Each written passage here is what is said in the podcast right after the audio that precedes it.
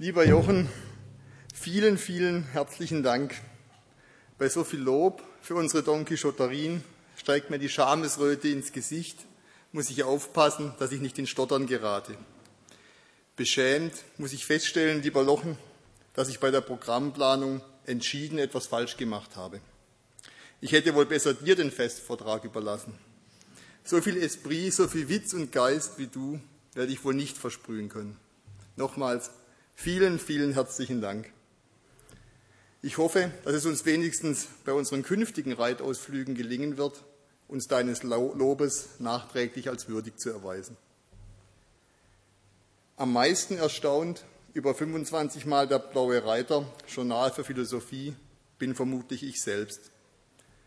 Und dies, so muss ich zugeben, täglich mehr.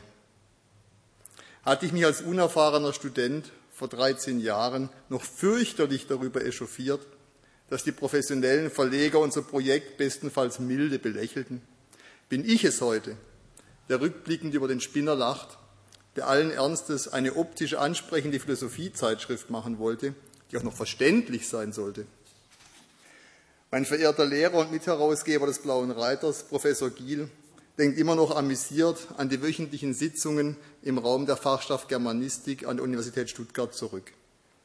Verraucht bis unter die Decke, gewürzt mit Bieraroma, hätte das mit ausgedienten 70er-Jahres-Sofas möblierte Ambiente eher eine gute Kulisse für einen Mafia-Film oder einen Großstadt-Italo-Western abgegeben. Auch wenn es wissenschaftlich gesitteter zugeht, die Chips dem Kuchen und das Bier dem Kaffee gewichen sind, geht es mir auch heute noch wie Herrn Giel. Wie auch nur ein blauer Reiter aus diesem Gemisch an individualistischen Welterklärern entstehen konnte, wie wir als neunmal kluge Besserwisser zu unseren bisher 25 Themen, zu all den Beiträgen, Illustrationen und was sonst noch alles dazugehört kamen, ich weiß es nicht zu sagen. Hochphilosophische Diskussionen, die jedem Oberseminar Ehre machen würden, wechseln bei Redaktionssitzungen auch heute noch fröhlich ab mit geistigen Tiefliegereien unterhalb der intellektuellen Grasnarbe.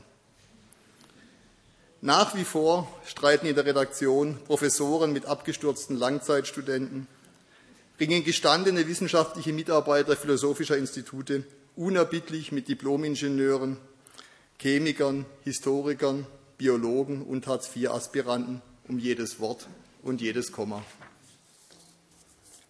Doch nicht genug, dass das solchermaßen malträtierte Geist seinen Weg auf das Papier fand. Nein, er schaffte es sogar bis in den Buchhandel zu nervenstarken Lesern, die ihn zu manchen Fehler großzügig verziehen.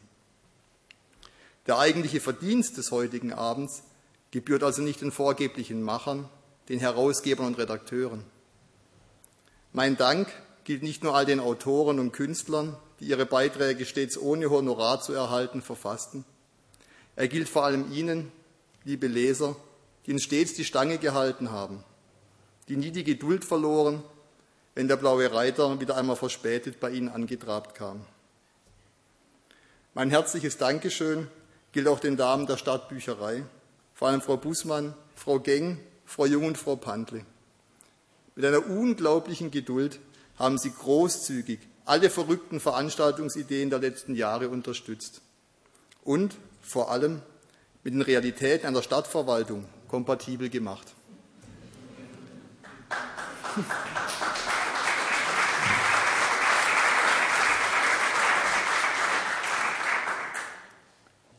Apropos Veranstaltungen.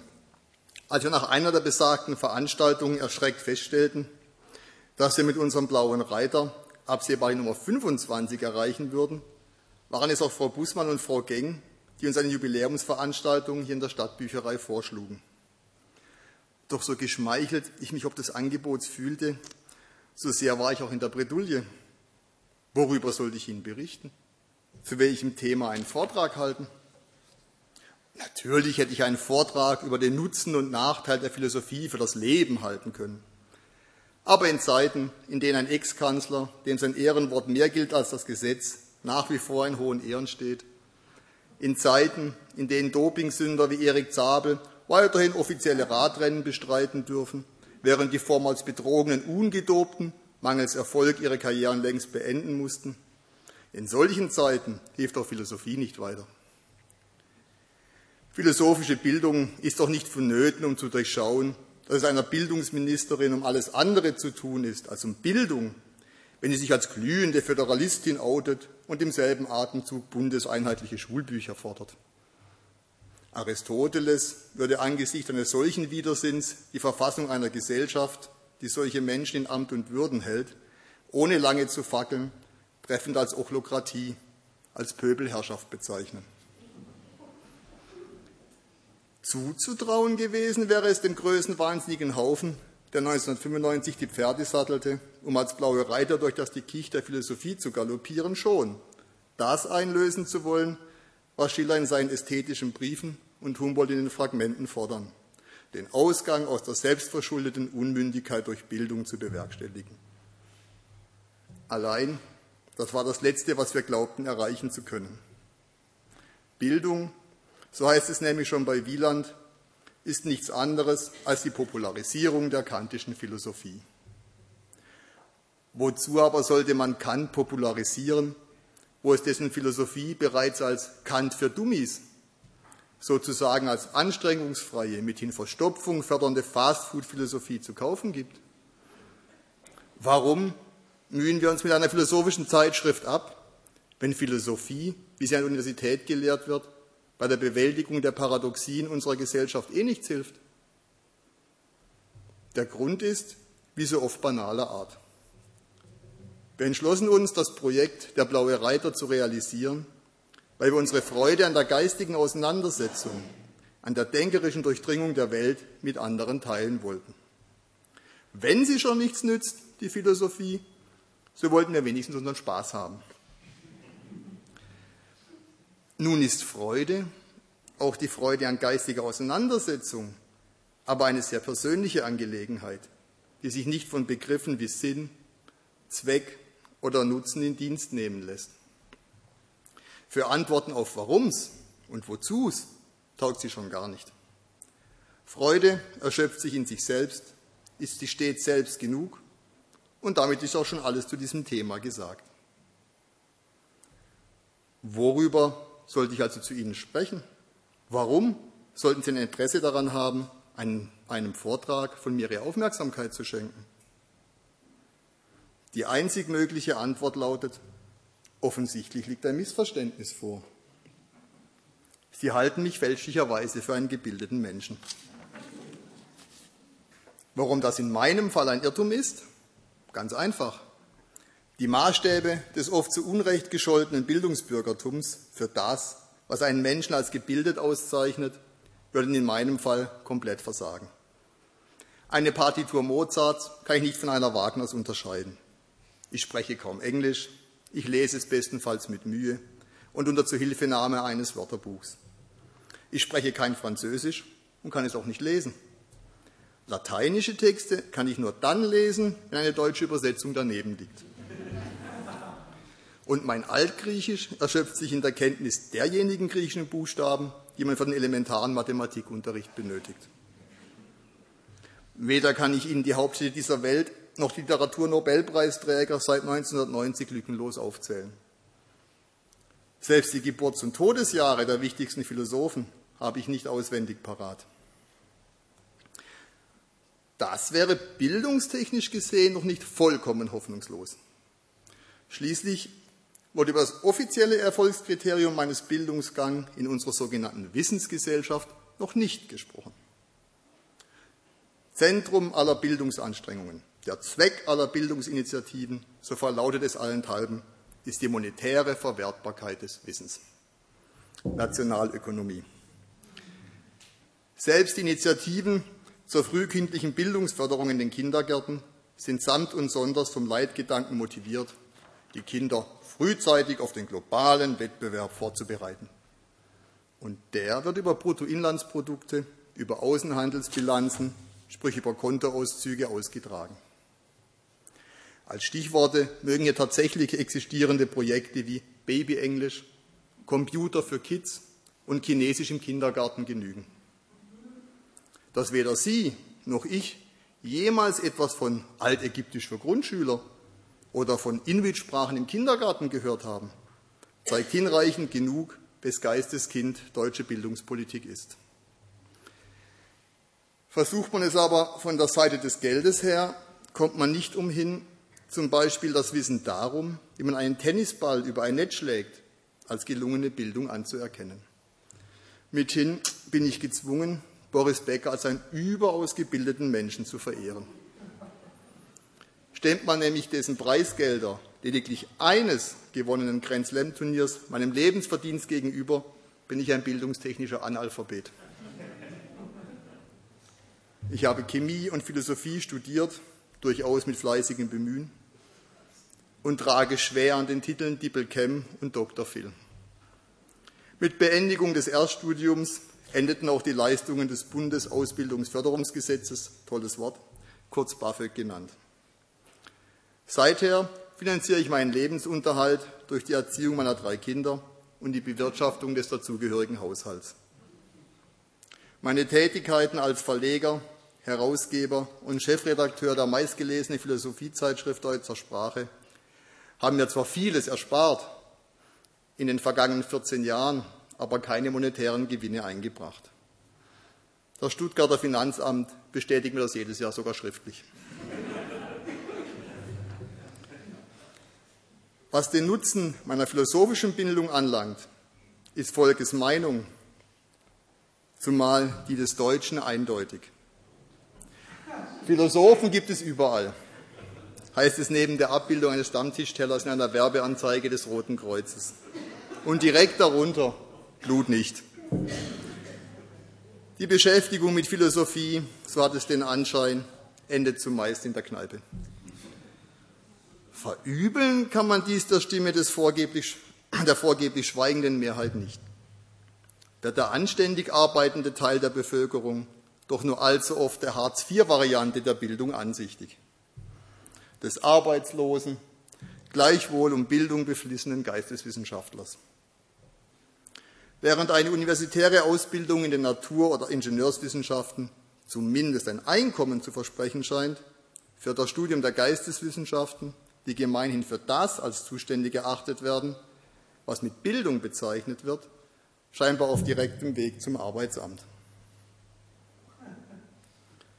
Objektiv betrachtet sind Geisteswissenschaftler im Allgemeinen und Philosophen im Besonderen offensichtlich der Inbegriff der Bildungslosigkeit. Aber nur weil Philosophie zu nichts gut ist, wie Adorno schreibt, ist sie noch lange nicht sinnlos.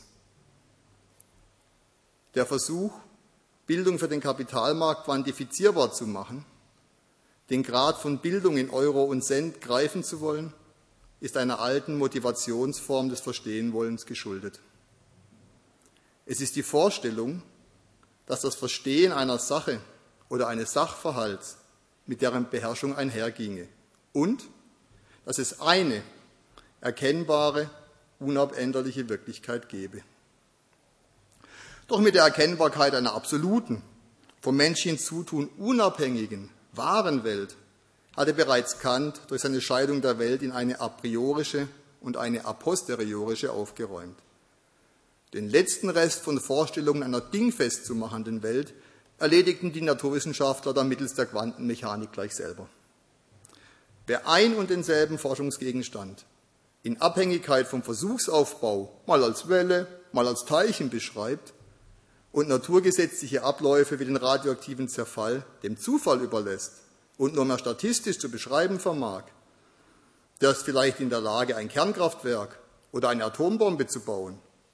Von Verstehen oder Beherrschen der Materie kann aber nie, keine Rede mehr sein. Naturwissenschaftler und vor allem Techniker, Ellen der Autofahrerin, die ohne einen Kolben von einer Zündkerze unterscheiden, ohne die chemischen Verbrennungsprozesse im Zylinder beschreiben zu können, gleichwohl problemlos mit 220 Kilometern pro Stunde von Stuttgart nach Tübingen rast.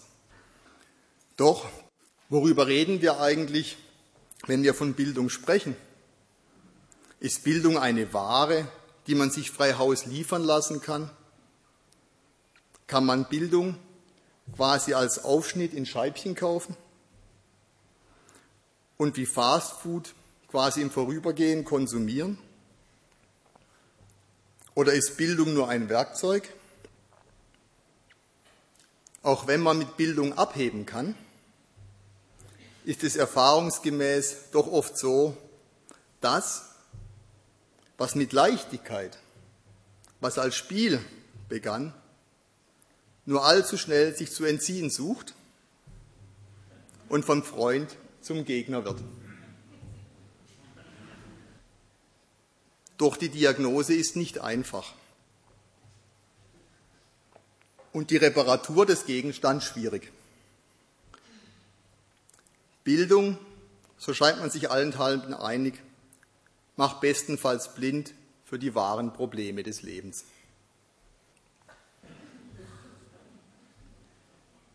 Folgt man dem Wörterbuch der Metaphern, handelt es sich bei Bildung wie bei Hartz IV um eine genuin deutsche Wortprägung.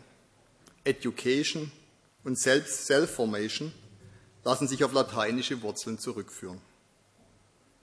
Auch wenn die Wortgeschichte von Bilden mit dem religiösen Bilderverbot und der Ebenbildlichkeit verknüpft ist, war mit Bilden stets mehr gemeint als das reine Abbilden die pure Wiedergabe, die bloße Reproduktion. Wäre der Mensch nur mit sinnlich vollständig Erfahrbarem konfrontiert, und sei es nur vermittels technischer Prothesen, ließe sich jedes Bild als mehr oder weniger gute Abbildung einer Wirklichkeit bewerten. Dabei enthält aber selbst eine Fotografie, die gemeinhin als naturgetreueste Form der Wiedergabe gilt, immer schon einen Überschuss eine Form der Interpretation von Welt. Welt wird selbst in der Fotografie nicht nur abgebildet. Es werden Bilder von Welt geschaffen, die über das Abgebildete hinaus immer auch etwas vom Schöpfer der Bilder enthalten und auch offenbaren, sei es durch die Wahl des Motivs, die Aufnahmeposition oder die Tageszeit, die den je verschiedenen Schattenfall bestimmt. Kunst wie die Lust an der Auseinandersetzung mit Kunst ist nicht erst seit der abstrakten Kunst der Moderne der Versuch, den nicht mittels reiner Wiedergabe zu beschreibenden Überschuss an Wirklichkeit in Werke zu fassen. Kunst ist dabei mehr als eine Schule des Sehens, ist mehr als Aufforderung nach der Suche von Details oder absichtlich angebrachten Fehlern. Kunst, so sie uns denn als Kunst berührt, ist der oft hilflose Versuch, im Bilden Klarheit und Hoheit über die eigenen Bilder zu erlangen. Das Verfertigen von Kunstwerken ist kein Erzeugen von Abbildern, sondern das Suchen und Wiedergeben innerer Bilder. Es ist die Suche nach einer Selbstbeschreibung des Bildners, ist Suche nach Selbstvergewisserung durch Kommunikation. Welt ist in Kunstwerken nur Material. Folie des Selbst des Künstlers ist Medium für den Versuch, sich mitzuteilen. Das heißt, jedes gebildete Bild, das nach außen, das aus der reinen Innerlichkeit heraustritt, ist der Versuch der Ansprache. Die Suche nach inneren Bildern ist zwar unabdingbar, gleichwohl ist es nicht der Antrieb, nicht das Worum willen, der Verfertigung von Kunst. Bilden erschöpft sich eben nicht im Herstellen. Viel wichtiger als das Verfertigen von Werken, als die Werke selbst, ist deren Verfertigung im Wissen um den Betrachter und das Wollen, das in Beziehung, in Austausch treten wollen mit dem Betrachter. Was ein ästhetisches Werk der Natur sei es ein Termitenbau, seien es die Fraßgänge von Borkenkäfern oder die Blüten der Rosen von einem Kunstwerk unterscheidet, ist der Zweck des Bildens. Was das interesselose Wohlgefallen, die reine Ästhetik von Kunst unterscheidet, ist der Aufforderungscharakter von Kunstwerken, sprich deren Verfertigung mit Blick auf den Betrachter. Das genuine Menschsein, der Sinn von Bildung und Kunst realisiert sich allererst in der Schöpfung von Bildern zum Zwecke der Ansprache. Seien es sprachliche Bilder, realistisch wie abstrakt gemalte oder technisch erzeugte.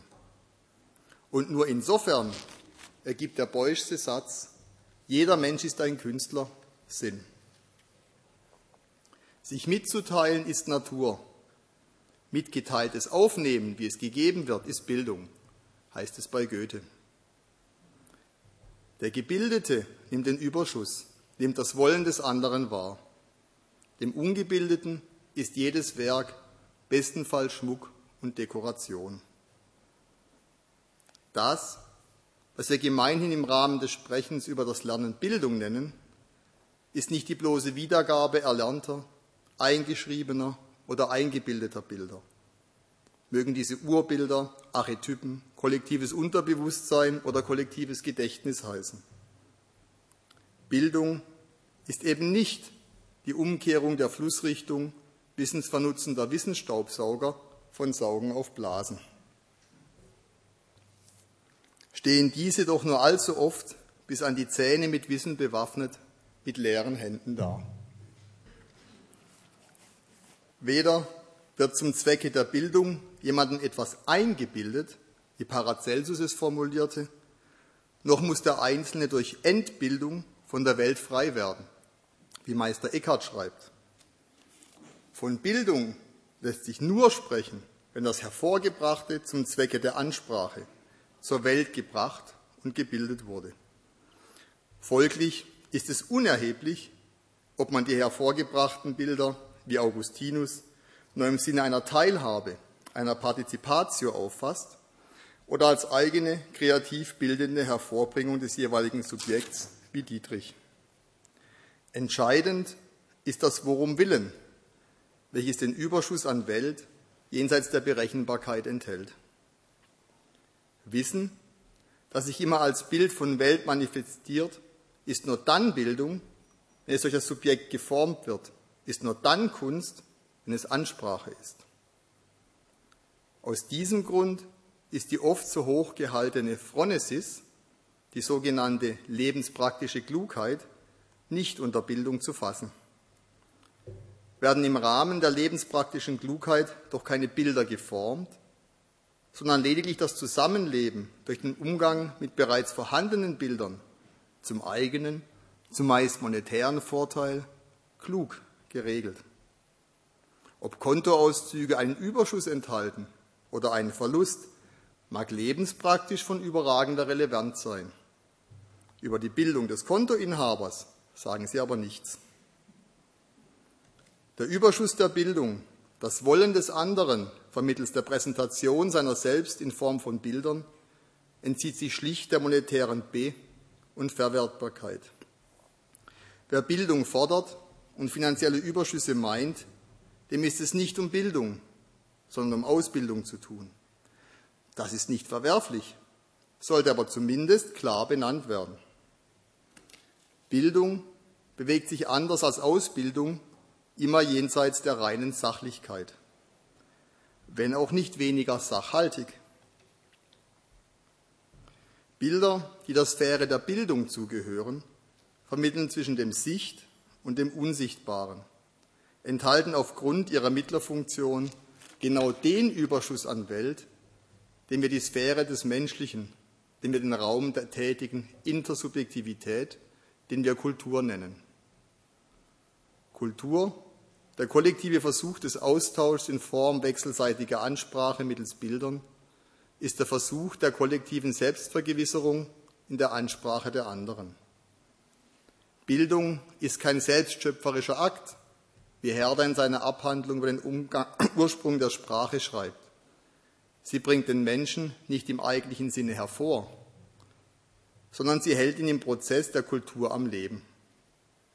Sinn des Lebens ist der andere, um des eigenen Selbst willen. Werke, das, was bleibt, sind der material gefasste Überschuss, das Surplus der Sinnlichkeit. Welt ist aber nicht nur Material der Auseinandersetzung des Subjekts, wie Humboldt oft missverstanden wird. Zum einen kommt in Kunstformen, die den eigenen Körper quasi als Material nutzen, wie zum Beispiel beim Tanz, zum Ausdruck, dass der Körper als Träger von Subjektivität selbst Teil von Welt ist. Zum anderen ist das Subjekt immer schon auf die Wechselwirkung mit Welt angewiesen. Ein rein geistiges, ein nicht fühlendes, nicht schmeckendes, nicht riechendes Subjekt ist nicht denkbar. Der Mensch ist mit seiner Geistigkeit und seiner Sinnlichkeit in die Welt geworfen. Walter Schulz hat diesen Zustand mit dem Begriff Metaphysik des Schwebens zu beschreiben versucht. Hin und her gerissen zwischen dem Bestreben nach Transzendenz und Bildung an die Welt erfüllt sich das menschliche Leben in einer beständigen Spannung des Zwischen. Dass wir uns bei alledem notwendig fremd bleiben, dass wir für uns keine Erkennenden sind, wie es bei Nietzsche heißt, macht die Tragik der menschlichen Existenz aus, die viele zur Religion verleitet. Bildung, das Ringen um das eigene Ich, steht immer auf einem ungesicherten Grund, bietet keinen Halt und ist notwendigerweise beständig im Fluss. Was Bildung von Wissen unterscheidet, der Überschuss, der im Begriff Bildung zum Ausdruck kommt, ist das Wollen des eigenen, das Ringen um das je eigene Selbst im nur allzu oft hilflosen Versuch der Ansprache des anderen. Die innerweltliche Manifestation eines solchen Willens sind die zwecks dieser Suche geschaffenen Bilder aber nur insofern, als sie nicht Dekoration, sondern nur sofern sie Ansprache sind. Gebildete wissen das zu unterscheiden. Wissen bezeichnet ein Verhältnis des Menschen zur Welt. Das Verhältnis des Menschen zu sich und seinen Mitmenschen nennen wir in seiner äußerlichen Erscheinungsform Kultur, in seiner innerlichen Bildung. Wissen ist eine Antwortmaschine für Fragen der Art, wie funktioniert das? Wie kann ich das bauen? Bildung ist eine Fragemaschine, ist die permanente Frage nach dem Gegenüber. Aber, so stellt sich hier die Frage, wir haben so viel Wissen, wozu soll da Bildung noch gut sein? Wozu die Anstrengung, immer neue Bilder zu formen? Warum nicht einfach die vorhandenen Bilder aufnehmen, damit lebenspraktisch umgehen und diese als Wissen, als ein Wissen um ein Herstellen können, tradieren? Leiden wir denn an einem Mangel, der besser mittels Bildung als mittels Wissen gelindert werden könnte? Sind denn gebildete Menschen nützlicher als ungebildete? Wozu sich um Bildung befleißigen, wenn diese, wie die jüngste Geschichte zeigt, auch nicht vor, der, auch nicht vor den Verführungen der Macht und der Korruption schützt? Robert Spähmann brachte die Frage, warum es sich lohne, ein gebildeter Mensch zu sein, auf die Formel. Gebildete Menschen haben aneinander Freude. Überhaupt haben sie mehr Freude als andere. Bildung ist ein intellektuelles Vergnügen und das ist ihr einziger objektiver Nutzen. Allerdings das, verstehen das nur die, die Bildung haben, beziehungsweise die, die sich darum bemühen. Es kommt eben nicht darauf an, über was im Rahmen des Bildungsprozesses miteinander philosophiert wird und wie viel damit in Form von Büchern, Lehraufträgen oder wie auch immer verdient wird. Es ist auch unerheblich, ob man sich der einen Wahrheit nähert, sie gar findet und ausspricht, oder ob man lediglich eine weitere Wahrheit den schon nebeneinander bestehenden Wahrheiten hinzufügt. Wichtig allein ist, dass philosophiert wird dass Bildung, dass kommunikative Selbst- und Weltvergewisserung im geschilderten Sinne statthat. Auch wenn der Prozess der Bildung nie zu einem Ende kommt, ist das sich bilden im Gegensatz zur Anhäufung von Wissen alles andere als eine sinnlose Sisyphos-Arbeit. Man muss sich nicht des Wissens entledigen, wie der Holzschnitt Der übermütige Sisyphos von Wolfgang Mattheuer nahelegt. Aber weil reines Wissen nur um des Wissen Wollens wegen nutzlos ist, bedarf es der Bildung, die einen allererst befähigt, das Wissen den ihr eigenen Interessen entsprechend formen zu können. Im Holzschnitt mit dem Titel Sisyphos behaut den Stein hat Wolfgang Mattheuer dies mustergültig in ein Bild gefasst. In geldmarktfähigen Kriterien lässt sich der Nutzen der Bildung gleichwohl nicht ausdrücken. Ebenso wenig, wie sich die Schönheit eines Gemäldes in Euro oder Dollar ausdrücken lässt, lassen sich der Klang einer Stradivari oder der ethische und kulturelle Wert der Bibel oder des Korans mittels Geld sinnvoll bewerten. Selbstverständlich hat alles seinen Preis. Natürlich gibt es so etwas wie ein Marktwerk für Kunstwerke, für alte Instrumente, für Bibeln und alte Schriftrollen. Aber die Mona Lisa lächelt auch dann noch unvergleichlich, wenn das Geld, mit dem sie gekauft wurde, längst nichts mehr wert ist. Einer Stradivari entlockt man nicht allein schon dadurch schöne Töne, dass man sie bezahlt hat. Und durch den Besitz einer noch so teuren Bibel oder noch so alten Schriftrolle erhält man keine Eintrittskarte für das Himmelreich.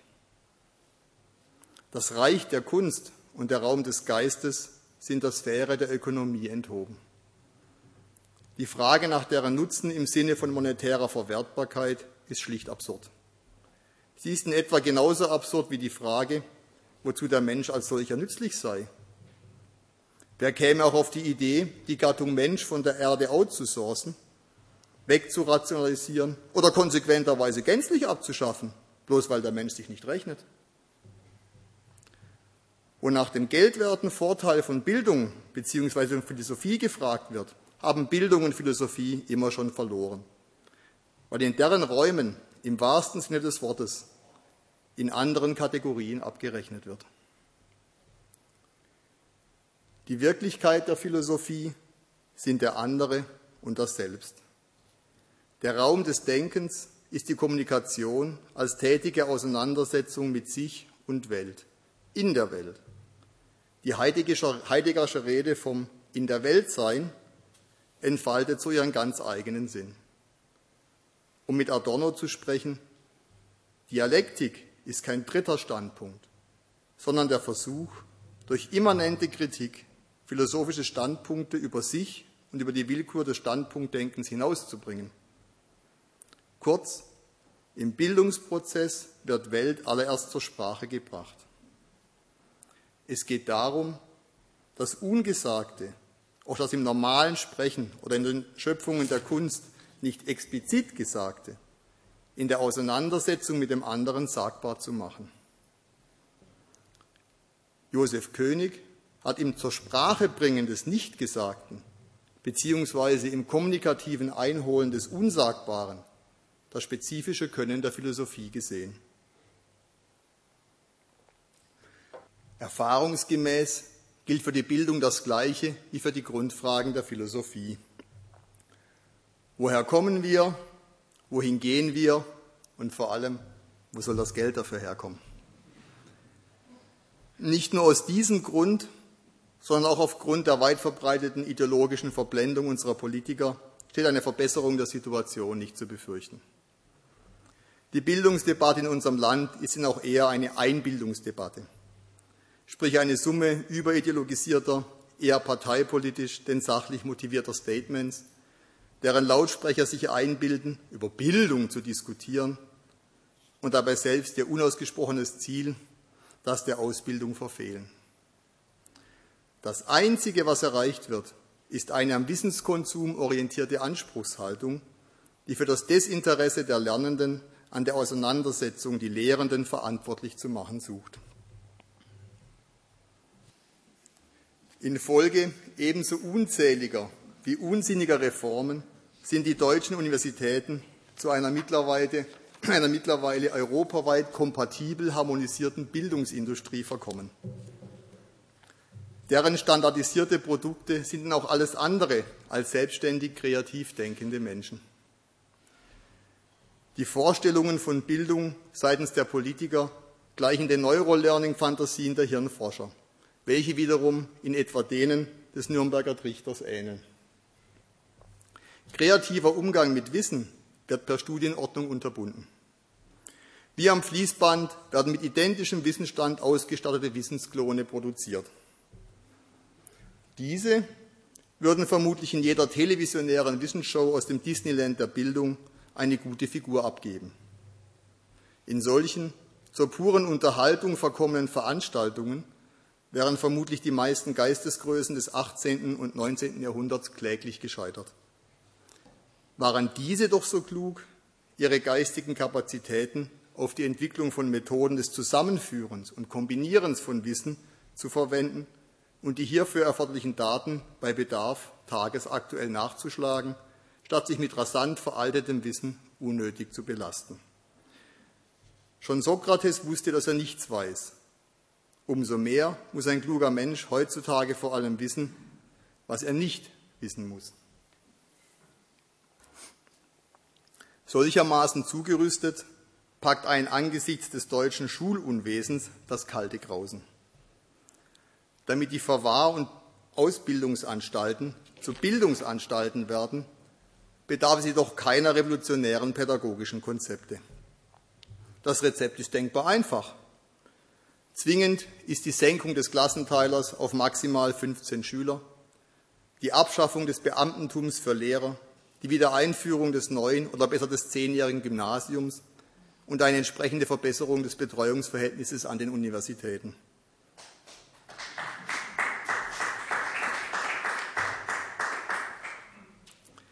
Alle Lehrer, mit denen ich in den letzten 20 Jahren gesprochen habe, waren sich einig darin, dass mit mehr als 15 Schülern eine Forderung der Starken und eine Förderung der Schwachen heutzutage nicht mehr möglich ist. Mit Mathematik für Anfänger lässt sich das leicht belegen. Dividiert man die 45 Minuten einer Schulstunde durch 30 Schüler zuzüglich eines Lehrers, bleiben einschließlich Begrüßung und Verabschiedung gerade einmal 1,45 Minuten Redezeit pro Schüler, was wiederum bei durchschnittlich sechs Schulstunden maximal 8,7 Minuten Redezeit für einen Schüler pro Schultag ergibt. Bedenkt man, dass Lehrer zwangsläufig deutlich mehr reden als Schüler, bleibt für die Schüler kaum Zeit, sich des erlernten Wissens sprechend zu vergewissern. Zumal die 30 Schüler das Ziel sind, das die, die Landesregierung jetzt vorgibt. Der Klassenzahl liegt aktuell bei 33. Das gilt schon als Bildungsrevolution. Die deutschen Schulen sind denn auch eher Mütterausbildungswerke, denn Schülerbildungsanstalten. Ohne den kostenlosen Hilfslehrer Mama geht da oft nichts mehr.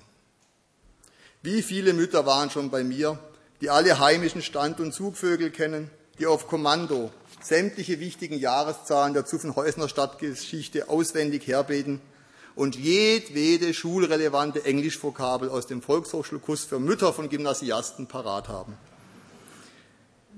Dass Kinder aus sogenannten unterprivilegierten Schichten trotz gleicher Intelligenz schon in den Gymnasien unterrepräsentiert sind, wie allenthalben beklagt wird, lässt sich leicht erklären.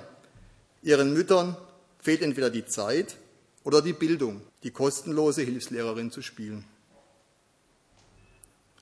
Philosophisch gesehen besteht der Unterschied zwischen Raubtierdressur und Erziehung vor allem darin, dass man bei der Erziehung im richtigen Moment inkonsequent sein muss. Diese Momente zu erkennen, sprich eigenständige Denkwege ertragen zu können, erfordert mehr als Ausbildung leisten kann. Erfordert mehr als hervorragende Sachkenntnis. Es erfordert Bildung.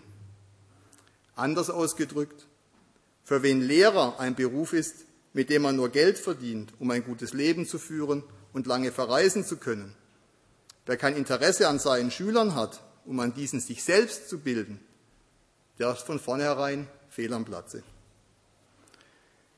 Auch der Streit darum, ob Englisch oder Französisch als erste Fremdsprache an den Schulen in Grenznähe zu Frankreich unterrichtet werden soll, ist für gebildete Menschen überaus befremdlich.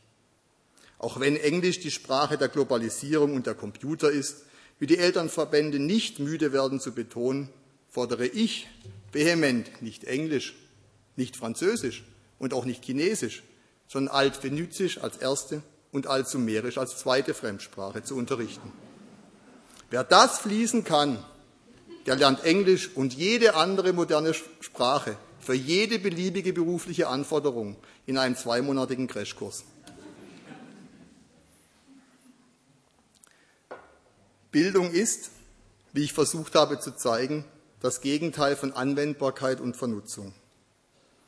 Bildung ist eine Lebenshaltung, ist der ästhetisch aufgefasste Wunsch, lernen und wissen zu wollen, um des eigenen Selbst in der Auseinandersetzung mit dem anderen ansichtig zu werden.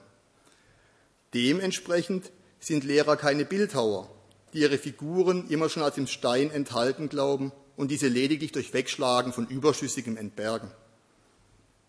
So wie der künstlerische Prozess nicht schon gegebene Möglichkeiten verwirklicht, sondern neue zeitigt, meint auch Erziehen das Aufzeigen je persönlicher Möglichkeitshorizonte. Deshalb ist auch die Vorstellung, Lehrer müssten, Lehrer müssten rohe Klötze nach ihrem Bild formen, irrig. Damit junge Menschen das Ich ihres Ichs zugleich werden können, wie Novalis fordert, bedarf es der beiderseitigen, aktiven Auseinandersetzung mit dem anderen. Um mit Johann Gottlieb Fichte zu sprechen, das Ich findet allererst durch den anderen, durch die Ansprache des anderen, durch dessen Aufforderungscharakter zu sich. Gebildet ist, wer mit dem unauflöslichen Widerspruch des anderen Ich, des Ich im anderen, dem Ich ist ein anderer, ein beständig sich wandelnder anderer, genussvoll zu leben vermag. Gebildet ist, wer nicht trotzdem, sondern gerade deswegen stets strebend um den anderen sich bemüht. Bildung ist mithin Sinn fürs Überschüssige, ist Exzess. Zu einer Politikerpension oder einem Versorgungsposten in staatseigenen Betrieben bringt man es mit einer solchen Geisteshaltung natürlich nicht. Schon gar nicht zu der einer Bildungsverhinderungsministerin. Hierfür braucht man schon eher die Fähigkeit zur Hypodialektik. Sprich die ideologische Huspe, ohne rot zu werden, muslimischen Lehrerinnen das Kopftuch zu verbieten und das von christlichen Nonnen als erlaubte Dienstkleidung zu deklarieren. Wovon man nicht sprechen kann, darüber muss man schweigen. Dieser berühmte Satz aus dem Traktatus Logico Philosophicus Ludwig Wittgensteins gilt heutzutage für niemanden mehr als für Bildungspolitiker. Wenn der starke Arm der Lokführergewerkschaft es will, stehen alle Räder still. Würden die Politiker streiken, fiele das heute vermutlich keinem negativ auf. Lassen Sie mich zum Abschluss an den Anfang zur Titelfrage zurückkehren. Bin ich ein gebildeter Mensch? Bildung entscheidet sich im Bemühen um den anderen. So wurde ich nicht müde zu betonen. Wenn es mir gelungen ist, in Ihnen etwas zum Klingen zu bringen, wenn es mir gelungen ist, Sie, verehrte Zuhörer, dazu zu verleiten, mich mit Ihren Bildern zu konfrontieren, mit Ihnen in Austausch zu treten, dann lasse ich mir die Zuschreibung gefallen. Im anderen Fall bin ich ein Hochstapler. Aber auch als solcher lassen Sie sich das aus berufenem Munde gesagt sein, lässt Sie sich im Raume des Sinnlichen trefflich leben. Herzlichen Dank.